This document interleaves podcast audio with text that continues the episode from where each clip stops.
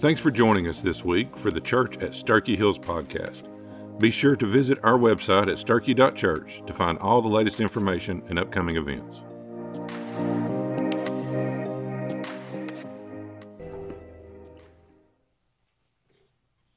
Well, I invite you to open your Bibles or your devices to Daniel chapter 6, and we're going to continue in this amazing prophetic book found in the Old Testament, written about 2,600 years ago. Now, last week we took a little break from it as Clark preached for me, did an excellent job. I'd like to commend him on a beautiful message from uh, James chapter 1. And, and I'll make this point that his message from James chapter 1 uh, parallels with the same stuff we're talking about. And this is what's cool about God. Uh, whether you look back 2,600 years ago, or 3,000 years ago, or 2,000 years ago, or today, God's Word is always consistent, and it's always true, and it's always timely. It is the theopneustos, is what it's called in the Greek. It's the breath of God. It is eternal and it never changes, it never moves. Its, its message is, is like a, a ribbon that just runs from the beginning to the end and it never changes. And so you can build your life on the Word of God with it as your foundation. And so uh, I was reminded this morning when I, when I miss preaching, I hate missing preaching. I love to preach. I, I, I didn't ask to be called to preach. And God called me to preach, and I love that He called me. I love to preach. When I don't preach, I, I miss it but I enjoy hearing other people preach. I, I just love God's word and I love to hear how people convey it. But last week I had a little girl in our church, uh, Raylan Arnold is who it is, and she noticed that I wasn't preaching. And I was out front. She said, Are you not preaching? And I said, Well, no, not today. And she said, Why?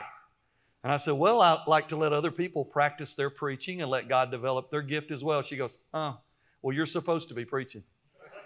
And I said, uh, okay. And she said, because didn't you start the church? I said, well, that would be Jesus, but yeah, I, am supposed to preach. And so I'm back. Okay, I'm back. And I'm glad that I'm back. And I'm glad that she thinks I'm supposed to be preaching. You know, that, that's actually good. And she, she's right, I'm supposed to be preaching. And so uh, we talked about in the first half of Daniel two weeks ago, uh, the first 13 verses, we talked about the fact that God is in control. Okay? Now let me just pause right there and encourage you a little bit. You may live in a world right now that's a little bit upside down. In fact, you do live in a world that's a little upside down. We have an election year, yeehaw. Okay, we have a pandemic, yeehaw. That's a moving target, both of those. And, and maybe it's affected your world. Maybe it's just the conversations of your world, but maybe it's your it's actually affected your, your employment. Maybe it's affected your finances. Maybe it's affected your relationship with your wife or your husband or your children or your parents or those in your circle in your neighborhood and at your workplace. And maybe you just kind of feel that the walls are kind of closing in and you're a little bit on shaky ground. Uh, maybe you feel like the, the, the, the, most significant missiles in the artillery of the enemy has been launched in your direction. Okay? I want you to know today God is still in control. And it's good to know. And we kind of need to just hang on to that. We kind of need to invest ourselves into that and tether ourselves. Just drive a big God's in control stake in the ground and tether ourselves to it. Now, we can venture and run and play in freedom, but we need to be tethered to the fact that at the end of the day, God is still large and in charge and He's still in control. So I just need to say that, all right, because I love saying it. I love reminding myself, all right, because sometimes my world gets a little bit crazy. Now, we saw in the first uh, 13 verses, we saw first that our provision comes from another level. And you'll remember in the historical narrative of Daniel that Daniel has been uh, uh, relocated from his home a thousand miles. Now he's 75 years into his relocation, into his deportation. He's 75 years a captive in Babylon. He's now an old man, probably about 90 plus years old, a little bit frail, starting to get, you know, forget some things, okay? Can't hear very well, the natural old guy, all right? But he's still sold out for God. And he hasn't missed a beat in the journey living for God. And so he has seen kings come, he's seen kings go, and at the end of the day, his God has still been on his throne. And so he's just been faithful to God, and God has been faithful to him because he realizes things uh, come, his provision comes from another level. Now, the new king, the new leader is a guy named Darius or Darius. And although that's what he's called in the Bible, extra biblical accounts don't really refer to him. They refer to a guy which I like. His name is probably Gubaru, but it's spelled like Subaru. So I call him Gubaru. And we call him Guburu because that's why you wouldn't, if your name's Guburu, put Darius or whoever you want to in the Bible. I don't want to be known as Guburu for the rest of history, all right? And so Guburu, Darius, whatever you want to call him, he's the leader. And he comes into town and he begins to change things. But he notices something significant about Daniel that everybody notices. The words in the Bible is that he had a, a special spirit about him. Yeah, he did. He had the Spirit of God on his life. And listen to me, if you're a child of God, the Holy Spirit comes and, and seals you, He marks you, and He takes up residence in you. You are a container of the Holy Spirit of God. And it should come out. Okay, not just when the pressure gets on you and it oozes out, it should kind of radiate from you that there's something a little different about you, that you're not in a line with the world uh, like everybody else. So your provision comes from another level. Also, we saw that politics are not new. As soon as Daniel is identified as the one to be appointed as prime minister of this new Medo Persian kingdom, okay, uh, the other guys realize, man, he's a foreigner. Okay, he's an import. He's not one of us. And yet he gets the best job. He gets the best wages and he gets the best benefits. And so they undermine him. They begin to, uh, they, they, they, they, they conspire against him to bring him down. Okay, and so in the story, what, what they do is they go and they begin to look for a reason that they can find fault in him. And this is so cool. It says they looked and looked in his life. They couldn't find anything wrong in his life. What a testimony, man. That when they bring out the big guns, the detectives, you know, everybody who can find out any information and they can't find anything on you, what a testimony of a life well lived. And that should be our goal. That should be who we uh, who we aspire to be, and that is people without fault, because the Bible says we're supposed to be perfect like God is perfect. And so then we move from politics not new, they're after him, and they come up with a plan, and they say, Here, King, listen, there's a guy that you have appointed to be prime minister, the chief of us all, and he worships a different person. He doesn't worship you. He prays to a God out there somewhere, his God Jehovah. He prays to him every day, and he's not, he's not leading the people like, they, like he should be. So you need to write an edict or decree that says if anybody worships anybody other than you, they'll be thrown into the den of lions. And that's what the king does. And so, third, we saw that peace comes from our patterns of living. When Daniel found out that he's going to be fed to the lions, the Bible says it's beautiful. It says he went home, he opened up his doors toward Jerusalem, he got on his knees and he prayed, as was as he was accustomed to every day. This old guy is in his 90s. I, that's all I can do to get down on my knees and get back up. Yet he did it three times a day. Now, listen to me. Here's what's beautiful about this pattern of life. If you have three standing appointments with the God who created you every day, He's waiting for you. Now, here's what's great about that. If you pray in the morning, you say, God, this is your day. You've given me another li- a day of living. You've given me breath in my lungs. Help me live this for you. And then you live your life the first half of the day knowing you've got an appointment with that same God at noon. When you go before Him at noon, you don't want to have a joke of a four hours life, right? You don't want to have trashed that whole four hours. Now your, your, your next appointment is, I'm sorry. Okay, you want to have a good moment. And so when we have these moments fixed with God, an appointment with God, it changes the way we live in the intervals between those appointments. All right? And that's what Daniel did. He did it every day. He was accustomed to doing it every day. Okay, so now we're going to move into the second half of Daniel chapter 6, and the title is this Keep Moving Forward. Tell the person beside you, just keep moving forward. You just got to keep moving forward because here's what happens in my life I turn on the news, I watch the news, and if I'm not careful, I get bogged down in that. I have conversations with people, and they remind me that the statistics uh, of the, the number of positive cases is going up, and I, I can get bogged down in, in that. Or, or I hear of, of, of the whole world that seems to be upside down, and with the new regime that's probably going to come in in January and how it's going to change, and I can get bogged down in that. But as a child of God, I cannot afford to get trapped in the things of the world. I got to keep moving forward. And you need to keep moving forward. So, point number one this is how it looks in the life of Daniel as he moves forward. Here it is persecution is God's furnace for perfection. Persecution is God's furnace for perfection. All right? Now, I want to tell you something about persecution. You don't want to invite it, but you sure want to embrace it. Because when God allows you to experience some persecution or some pushback against your Christian life and the story that you're telling about God, He's using it to make you better, not bitter. He's, he's using it not to hurt you, but to help you. All right? And, and, so just embrace that. Know that that's part of God's allowance. So people say, "Why do bad things happen to good people?" Well, sometimes it's it's God allows us to make us allows it in our life to make us better. Watch what happens here in verse 14. It says, "When the king heard this, heard what? Heard that he had been shammed and scammed. All right." Heard that he, he, he, had just, he had just sentenced his number one asset to be fed to lions. All right, when he heard this, he was very upset and he began thinking about what he might, how he might rescue Daniel. Until late afternoon, he was struggling to find a way to rescue him. I mean, the king, he's toe up from the flow up. He knows he's messed up. And what can he do? We see law said in the Medo Persian kingdom, and we'll find this out in a minute. When you, when you issue a law, you can't change your mind because it makes you look foolish. It makes you look like you didn't know what you were doing when you issued that particular law.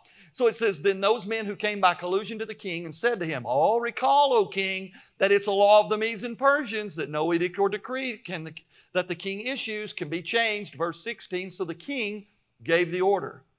And Daniel was brought and thrown into a den of lions. And the king consoled Daniel by saying, Daniel, your God, whom you continually serve, will rescue you. I mean, he's hopeful right here. He's hoping God will intervene. Then a stone was brought, placed over the opening to the den, and the king sealed it with his signet ring and with those of his nobles so that nothing could be changed with regard to Daniel. Verse 18 says Then the king de- departed to his palace, but he spent the night without eating, and no diversions or entertainment were brought to him, and he was unable to sleep.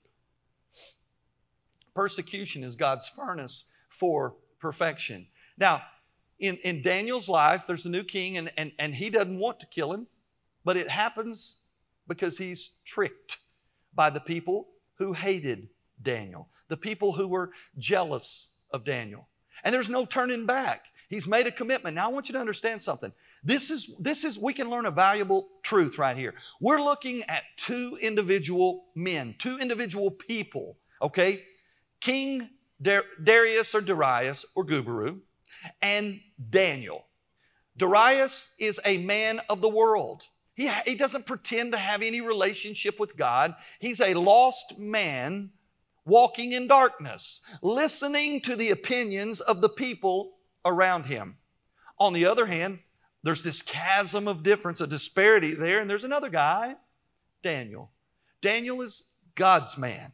Daniel is a man who is saved, a man who walks in light, a man who listens to the counsel of God and His Word, a man who doesn't really pay that much attention to the opinions that are projected on him from others around him. Now, here's the, here's the beautiful thing about it is they're doing what they should do. Darius is lost, walking in darkness. He's acting like he should. A lost man ought to act like a lost man. Daniel is a saved man, child of God, walking in light. He's acting like a child of God, walking in light. Here's where the problem comes in is when this guy, when this girl, when this person who claims to be a child of God walks around in darkness as if they're lost. And here's what happens sometimes in our world. You got people who are lost walking in darkness and they pretend then to be walking in light. In the church, sometimes there's people who are not saved. They do not have a relationship with God. They've never allowed God to redeem them, to make them right in Jesus. And so they pretend to be in light. And, and, and a lot of times in the church, there's people who are saved, but their life looks more like they're lost. And here's where I'm going to go with this church. For the church to be who God birthed it to be, for the church to be the church that Jesus bled on a cross to create. The church, the people of it, those who make it up, should live like they're saved. If you're saved, live like you're saved. Act like you're saved.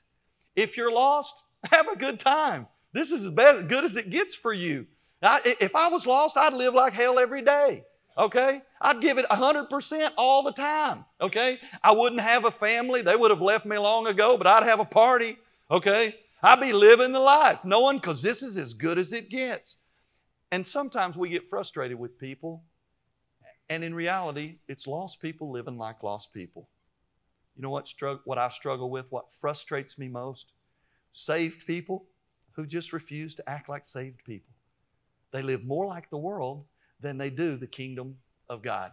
Now, notice Daniel's response when they're going to throw him into the den of lions. Did you notice it when we read it? Yeah, you did. There's not one. Zilch, crickets, nothing, no rebuttal, no debate. He doesn't say, you know, time out here. I'm not a bad guy. Okay. Time out. Not, let's not do this. Let's come up with another plan. He doesn't do that. He just quietly says, oh, okay, cool. He goes back and he prays, and then they throw him in the, throw him in the den of lions. Okay? Because he's not concerned about what men can do, he's more concerned about God. Let me tell you something. When this world becomes more afraid of God and His holiness and His perfection than we are what a scientist says, what a statistic says, what the opinions of man that are cast upon us say, this world will be a different place. Church will be a different church when we worry more about what God says than what man says.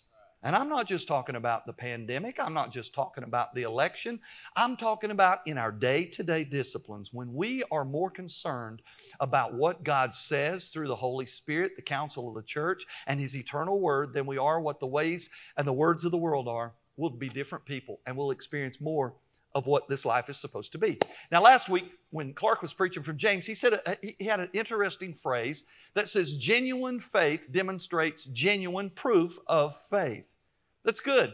A genuine faith, it shows, okay? It just kind of comes out, okay? Like in Daniel's life, there's an extraordinary spirit. You'll, you'll see that all throughout uh, Daniel chapters 1 through 6. There was an extraordinary spirit about Daniel. Sure, there was. The Spirit of God. He is an extraordinary Spirit. And if you're a child of God, He has sealed you with the Holy Spirit and desires to fill you with the Holy Spirit. And so your life should reveal some extraordinary Spirit in the eyes of the world, and it's the Spirit of the true and living God. I say it like this. You hear me say it all the time. Our lives need more walkie walkie, a little less talkie talkie that it should be a demonstration on the outside of what God has done on the inside. Now, also last week in James chapter 1, there was an interesting word that, that Clark reminded us of the word test, which is a silversmith uh, term where a silversmith would take little chunks of useless silver and he would put it in a crucible and he would apply heat to it. And then, as it began to change form from solid to liquid, he would look in the crucible and he would see impurities floating out. And so he would take his iron and he would drag the impurities, the dross and the slag off the top. And then he would heat it some more, put it under some more heat. And then he would look in it and he'd still see some more impurities. He would do that until the moment when he looked into the crucible and the liquid silver had no dross and no slag and no impurities. And the silversmith could see his reflection in this liquid silver. I want to tell you something. That's what God desires in our life. That this persecution that He allow, allows in our lives sometimes for perfection, He's trying to get us to a place where, listen, we look more like Jesus than we do ourselves. Did you know that God's desire for every person that's ever walked on the planet is to conform to the image of Jesus? That's His goal. He doesn't want to make you better, He wants to make you more like Jesus. That's the only way you'll ever get better. You can't find yourself, fix yourself. You, there's nothing you can do until you allow yourself to conform to the image of Jesus. And I'm convinced more than ever that that's one of the biggest problems in the church is that we just simply, we just simply don't uh, live for God conforming to Jesus as much as we should.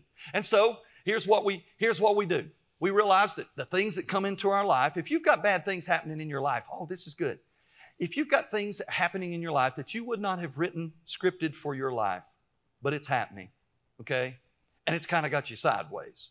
We've all had them. If you've ever had something like that, you didn't write it for yourself, it just came upon you and you didn't necessarily like it. If that's ever happened to you in the past or currently, raise your hand.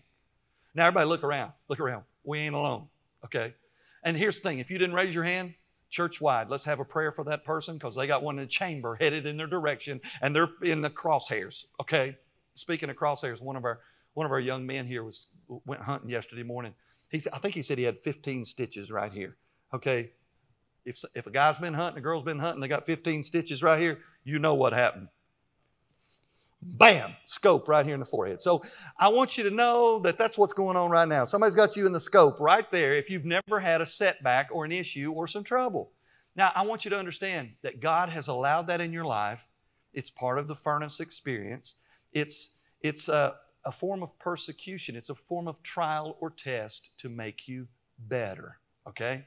Now, in the middle of that, I want you to see number two that preservation is God's Preservation is God's demonstration of value. Uh, God is the great preserver. He's really good at this. This is, this is like a strong suit, as if there's a weak suit for God. This is a strong suit. It's what He does well, and that is to preserve that which He loves, that which He ascribes value to, He will preserve or save or deliver.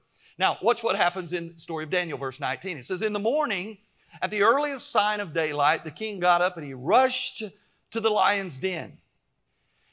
And as he approached the den, he called out to Daniel in a worried voice. All right? Daniel, servant of the living God, was your God whom you continually serve. Pause. Notice this. The king noticed something different about Daniel. He knew Daniel had a relationship with God. There's no place in there where Daniel is recording his sermon, where he's preaching a message. People just watched his life and the king noticed that he continually served that God. It says, The one you continually served, was he able to rescue you from the lions? Verse 21 Then Daniel spoke to the king, so calm, so peaceful. He says, Oh, king, hey, live forever. He says, Yeah, my God, he sent his angel and he closed the lions' mouths so that they have not harmed me because because, because there's a reason. Because I was found to be innocent before Him. That whole continually serving thing, that whole I'm devoted to God and no other, that whole day in, day out, I am going to live for Him. That whole, I don't care what the world says, I don't care what the world does, I am going to live for God. That whole, as for me and my house, we will serve the Lord. That's what Daniel says. He says, I was innocent before him. Then he goes to part two. Nor have I done anything to harm you, O king. Listen, when you live for God, no matter what the world thinks of you, you're not doing anything to harm the world. Sometimes when you share the gospel of Jesus Christ to a lost world, they push back, they don't want to hear it. And they say, well, that's judgmental. They say, well, uh, why would you say such a, a, a, bad thing? You just don't understand. Maybe you take a stand against some form of immorality and they say, well, that's just hard words to say. Who made you the judge? Listen, the greatest form of hatred you will ever show for anybody you ever meet is to not tell them the truth. And if someone is lost and they don't know God through Jesus, his son, the greatest form of hate you will ever show or share with them is the absence of truth. We're called to tell the truth. And even if they don't hear it, we're called to tell it. And so preservation is God's demonstration of value. Now, He's been doing this for a long time, okay? I, I want you to know that maybe if you're in a rough spot and you don't kind of see the light at the end of the tunnel, or you wonder what it's going to look like, I want you to know, you remember what we said? God is in control and keep moving forward. You just remember, God is in control. Keep Keep moving forward with God. Preservation. Preservation is God's way. It's what He does. He's been doing it for a long time. Watch this. Let's just go back in time a little bit, just, just to look at how God treats us. All right? Noah, he was preserved in the ark of wood that he made with his own hands. Why? Because God was preserving mankind. You remember, he's wiping away everything he's created. Okay? all of mankind, the animal kingdom, except for the ark and his family that he put in it, and the two of every kind. Okay? He preserved them. We also keep reading forward. We find Abraham. Abraham and Sarah were given a baby at old, way past childbearing years. They were given a baby. Why? Because God was preserving this nation, this people that He promised to Abraham. Keep reading. We find Joseph. Joseph was sold into slavery because he bragged about his fancy coat. You know what I'm saying? And they sold him into slavery, and God preserved him, landed him in Egypt. He would rise to power. Why would he preserve him? Because he was going to send Israel to Egypt during a famine to find refuge, and Joseph would be in charge. You see, God preserves that which he ascribes value to so he can accomplish his purpose and his plan. All right, let's keep looking. He doesn't stop there. Moses. Moses was preserved in a little reed boat lined with tar. His mom shoved him down the Nile River. Why? He preserved him so Pharaoh's daughter can pick him up. Oh, what a cute little baby. I want him to be my puppy. I'll take him home. And he took him home and raised him and cultured him in Egypt. Why? So he would be ready to be the deliverer for the nation of Israel from captivity after 400 years. God preserves that which He ascribes value to so He can accomplish His purpose and His plan. It's what He does. Watch this. Keep going. Rahab, of all people, preserved during the Jericho conquest. You know the story on Rahab? She's not the most uh, uh, perfect person on the planet. Prostitute. How would you like for God's word to record you, your name, the prostitute, for all of eternity? Boy, that's, a, that's promising, isn't it? You know, Joel, loser, it's in the Bible, so I'm a loser forever. Okay? I mean, what, what do you do with that? Here's what you do with that God preserved her, Rahab the prostitute. He preserved her so she would provide refuge for the spies who came to Jericho. Ultimately, she's recorded in the New Testament as a picture of grace in the lineage of Jesus. God prescribes, uh, God, uh, God preserves that which He ascribes value to so He can accomplish His plan and His purpose. Keep going. You got David. David was preserved before the giant Goliath. Why? So he could be the king of Israel. Keep going. Jonah. Jonah was preserved from all of his foolishness. God said, Go to Nineveh. He said, I think I'm going to Joppa. And, and we find himself on a boat, thrown into the sea, landing in the belly of a fish, getting puked up on the shore. Why did God preserve him? So he would end up going to Nineveh like he told him to. Why? So the whole city of Nineveh would repent.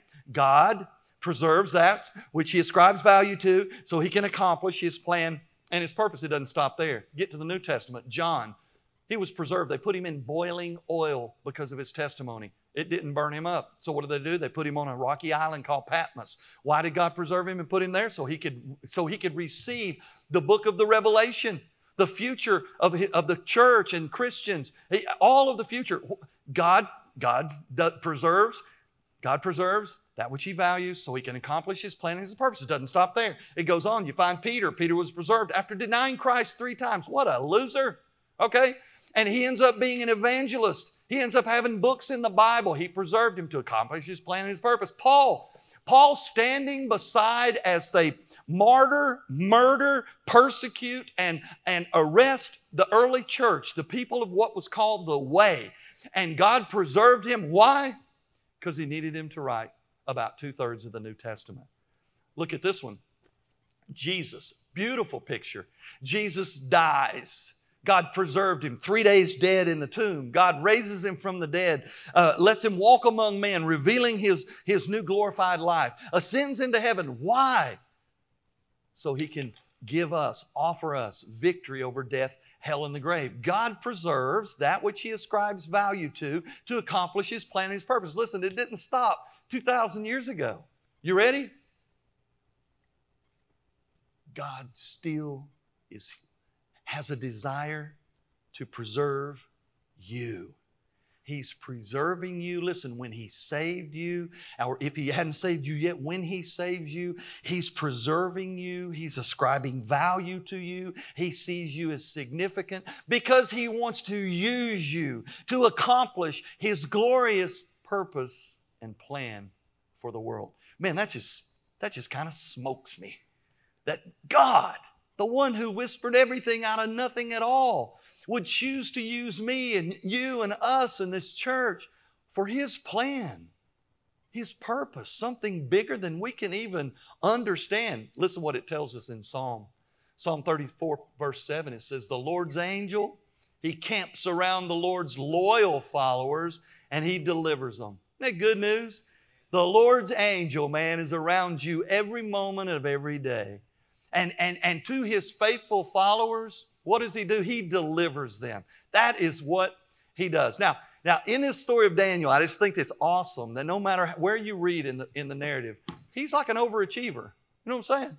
He's 15, he gets transported, and the whole time he just keeps kind of rising to the top. He whatever they give him, whatever the assignment is, he just rises to the top and becomes something special.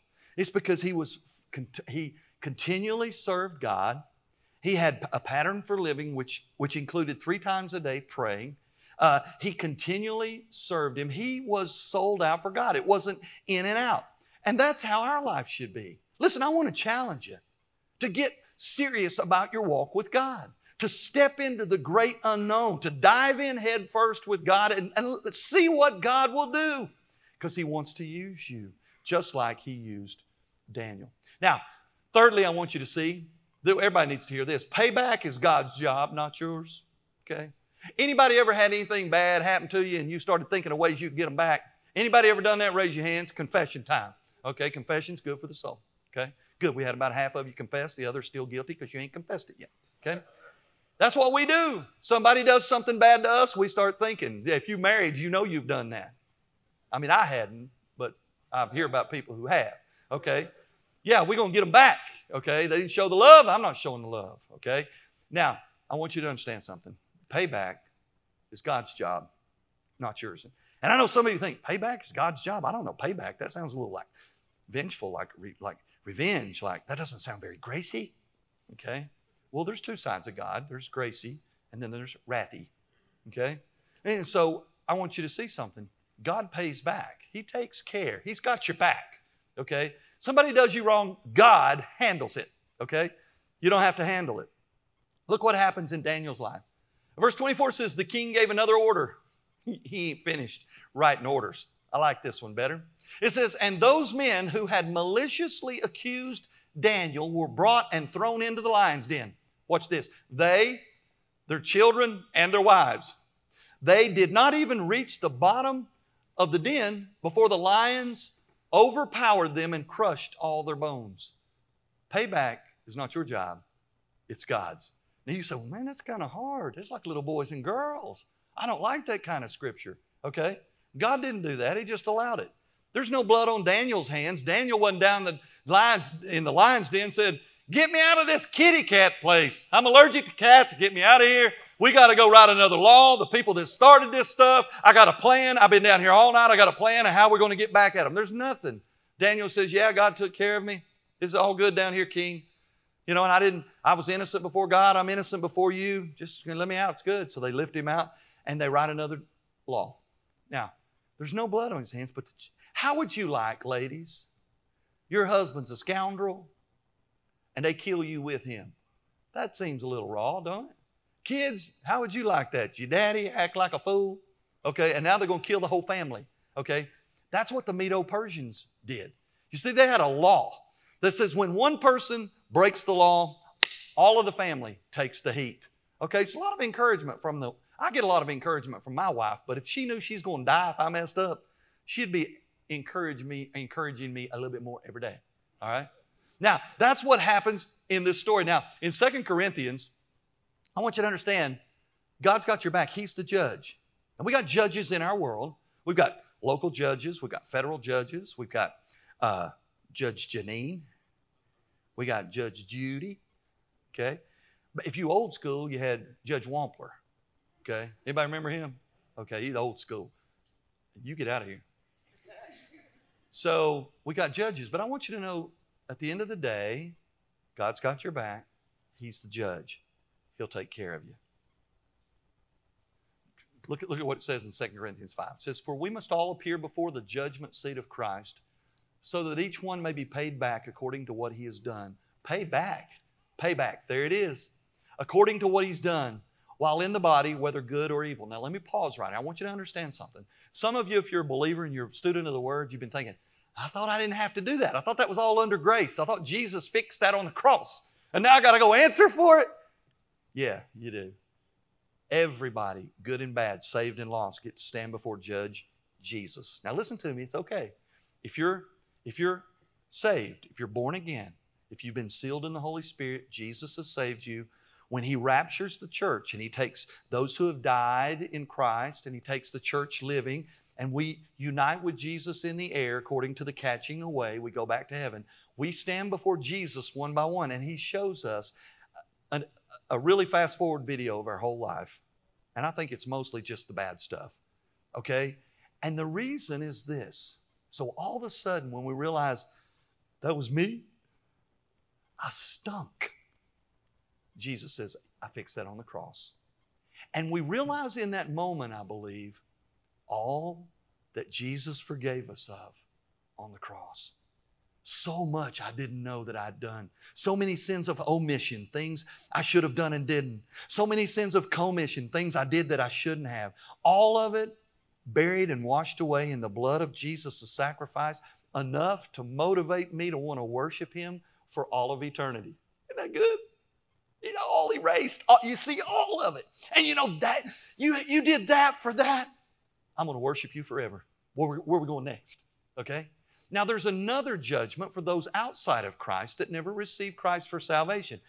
It's called the Great White Throne Judgment. It happens at the very end. And it's where the dead who are outside of Christ and the living outside of Christ stand before Judge Jesus because they want to be judged based on works. They want to say, you know what, I was better than I was badder. So you put it on the scales and I'll be fine. Well, it doesn't work that way. Everybody, everybody that makes it to the great white throne judgment, the answer is already fixed. Separated from God in a place of torment for eternity without any more options. And so there is a judgment. Now, watch this if you're not convinced. Acts chapter 17, 31 says, Because he has set a day on which he is going to judge the world in righteousness by a man whom he designated, having provided proof to everyone by raising him from the dead. Jesus is the judge. Look at this one.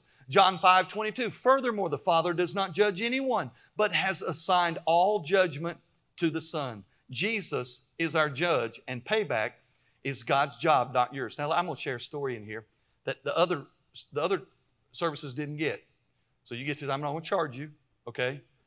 Let me tell you what payback looks like. I'm going to tell you a terrible story, okay? And I didn't ask for this, but this is what happened. And I believe, that's, I believe this is why it happened. When I was in seventh grade, um, I went on a field trip to Reelfoot Lake, okay?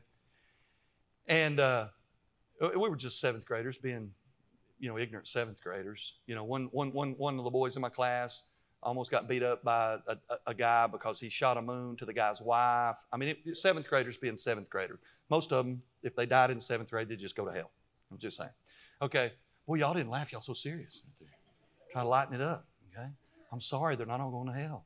Most of them. All right. So now, here's what happened. So that night, there's a kid in my class. We had lights out, 12 o'clock. There's a kid in my class and he, his dad was an alcoholic. And he had a rough life, really rough life. That night he had cigarettes. He burned the bottom of, my feet with cigarettes. Okay? He burned the bottom of my feet with cigarettes. Okay? Now, I'm telling you, man, that's wicked. You know, well, you should have done something about it. You let me tell you something. If somebody's burning your feet with cigarettes, you don't want to fight with that guy. He'll chop your head off with a spoon. Okay? Okay? You don't mess. I just, you know, freak me out. So we're in seventh grade, right? I'm a Christian. I got saved when I was 10. I knew something was wrong. I felt something. I, I felt the evil of that whole thing, okay? And I felt like, I mean, in, in my spirit, even as a middle schooler, I felt like, man, God's to like punish that because I'm, I'm God's child. I ain't perfect, but I'm his child. In the ninth grade, because he had terrible parents, he went to a party, ninth grade, on a motorcycle. He'd been drinking was going home, four o'clock in the morning in the ninth grade, drinking on a motorcycle, ran off at a bad curve, laid in the cold grass all night long, got double pneumonia. I'm telling you the truth. He died. He was in the hospital about three days and he died. And as sure as we're standing here, I felt so bad because I thought that was my fault. Because it was judgment on his life and on his family for what was going on. But he was protecting me. I didn't want him to die. I just didn't want him to do that to anybody else. Well, he didn't. Okay? Payback is God's job. He'll handle it. You don't have to worry about that. He'll take care of it. Now, here's the thing when God delivers you, He's not really, He doesn't really get excited about Him doing great things. The fact that He told the lions in the den, listen, don't. Don't eat this old skinny old man. He, he's just old bony man. He's not going to be too good. Give me a day or two. I'm going to send you a whole family. You know, I mean, stuff like that. You know, that God does that kind of stuff, just but he doesn't get he doesn't get personal glory from that. It's just who he is. Listen, where he gets glory is how we respond to the great acts on our behalf. You see, when He does great actions on our behalf and, and we just testify about that and it moves us so we live differently based on what He's done in our life, that's when God gets glory. That's when God, get, God gets excited. I really don't think God gets excited just being Himself. Well, look what I just did. Okay. Oh, yeah, I'm God. I'm supposed to be able to do that. Okay. I think He gets excited when we respond to the greatness of who He is, who he is in the obedience of our life. Number four, prosperity is God's to give. Now, I'm not a I'm not a prosperity gospel preacher. I don't believe, you know, oh, if you give ten dollars, you're going to have a thousand in your bank. You might. It happens. Okay. I, I, don't believe if you, you know, if you give money that, you know, you're going to be healthier than your neighbor and have all the. I don't. It happens, but I don't believe it's God's to give. Prosperity is God's to give. Now, watch what happens. Verse 25 Then King Darius wrote to all the peoples, nations, language groups who were living in all the land peace and prosperity. Man, he's changed. This guy has been blessed by a man walking in the blessing of God named Daniel. It says, I now have issued an edict that throughout all the dominion of my kingdom, people are to revere and fear the God of Daniel. What a day it would be when God's children feared and revered him. Go on, it says, For he is the living God, he endures forever. His kingdom will not be destroyed, his authority is forever. He rescues and delivers and performs signs and wonders in the heavens and on the earth. He has rescued Daniel from the power of the lions. So this Daniel prospered, prospered, was successful during the reign of Darius and the reign of Cyrus the Persian. God pros- prosperity is God's to give. Now, uh, King Darius has changed. He's got a whole new outlook, outlook on life. And where'd he get it? He got it from watching Daniel. And I want you to know the world needs to look at your life and be moved and changed in their perspective of God based on looking at your life. Here's a guy in his 90s, 75 years captive in Babylon, now in Medo Persia. He's been made a eunuch, renamed, re educated, and yet one day at a time, he just kept moving forward. And I want you to know today that when we keep moving forward, regardless of what the world casts against us, we'll be successful and we will experience prosperity. And if it doesn't happen on, on this side of eternity, He takes care of it on the other side because God is just that good. James chapter 1 verse 12 says this, happy is the one who endures testing. Not happy is the one in the middle of testing. Happy is the one who endures testing, who comes out on the other side, says, Glad I'm on the other side, but I'm better for it. You see, you don't understand how good good is until you understand how bad bad can be.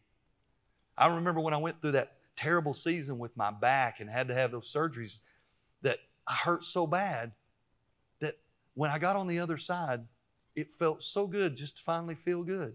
You know, when you get sick and tired of being sick and tired, when you get on the other side, you're like, whew, it's good to get over here. And you get happy because you realize God has, has preserved you, made it through. He says, because when He has proven to be genuine, He will receive the crown of life that God promised to those who love Him. I want you to bow your heads and close your eyes. It's important that when we look at the life of Daniel, that we have an excellent spirit in our life. And today, all of us spend seasons and time in our own little lion's den. It may not have cats in it, it may have depression in it or sickness in it. It may have financial difficulties in it. It may have relationship trouble in it. It may have wayward children in it. It may have parents who can't think straight anymore in it. It may include job struggles. It may include uh, lies. It may include slanderous words from people that we work with. They're common to everybody.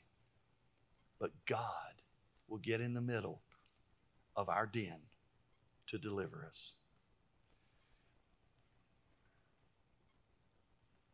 Maybe you're here today and you hear this talk about God, but you just can't seem to connect the dots. You just can't seem to get to that place where you really, truly feel like you're a child of God. Maybe you've made prayers before, maybe like Tyrion, maybe even baptized before, but there just was something missing. Well, maybe on this day, the Holy Spirit of God is beckoning, is calling, is reaching out to you and inviting you into the kingdom. And maybe on this day, it's your day, as Scripture says, for salvation. Maybe this is the day that you would just simply before God raise your hands and say, Woe is me. I know now how sinful I am, and I feel you inviting me into your presence. I confess my sinful condition. I repent of my sins. I want Jesus, the perfect one, and his sacrifice in exchange for my brokenness.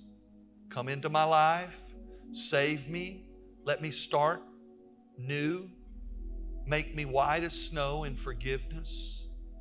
Fill me with your spirit and help me live for you in fearful reverence from this day through all of eternity. And I will be forever grateful. Thank you for hearing my prayer.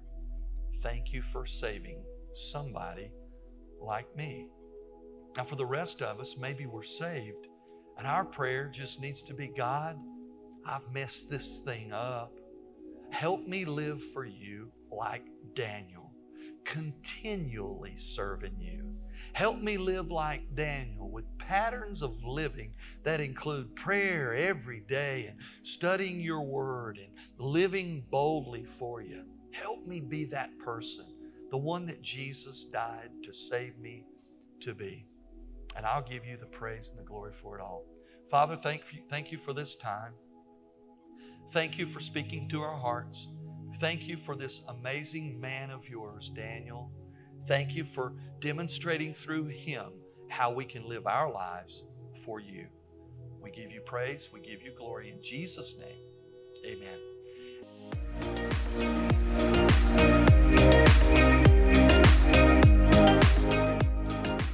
We hope that God spoke to you through this message. If you enjoyed the message, be sure to subscribe to our weekly podcast and visit our website at sterchi.church to find all the latest information and upcoming events. Be sure to join us again next week. Until then, may God bless you.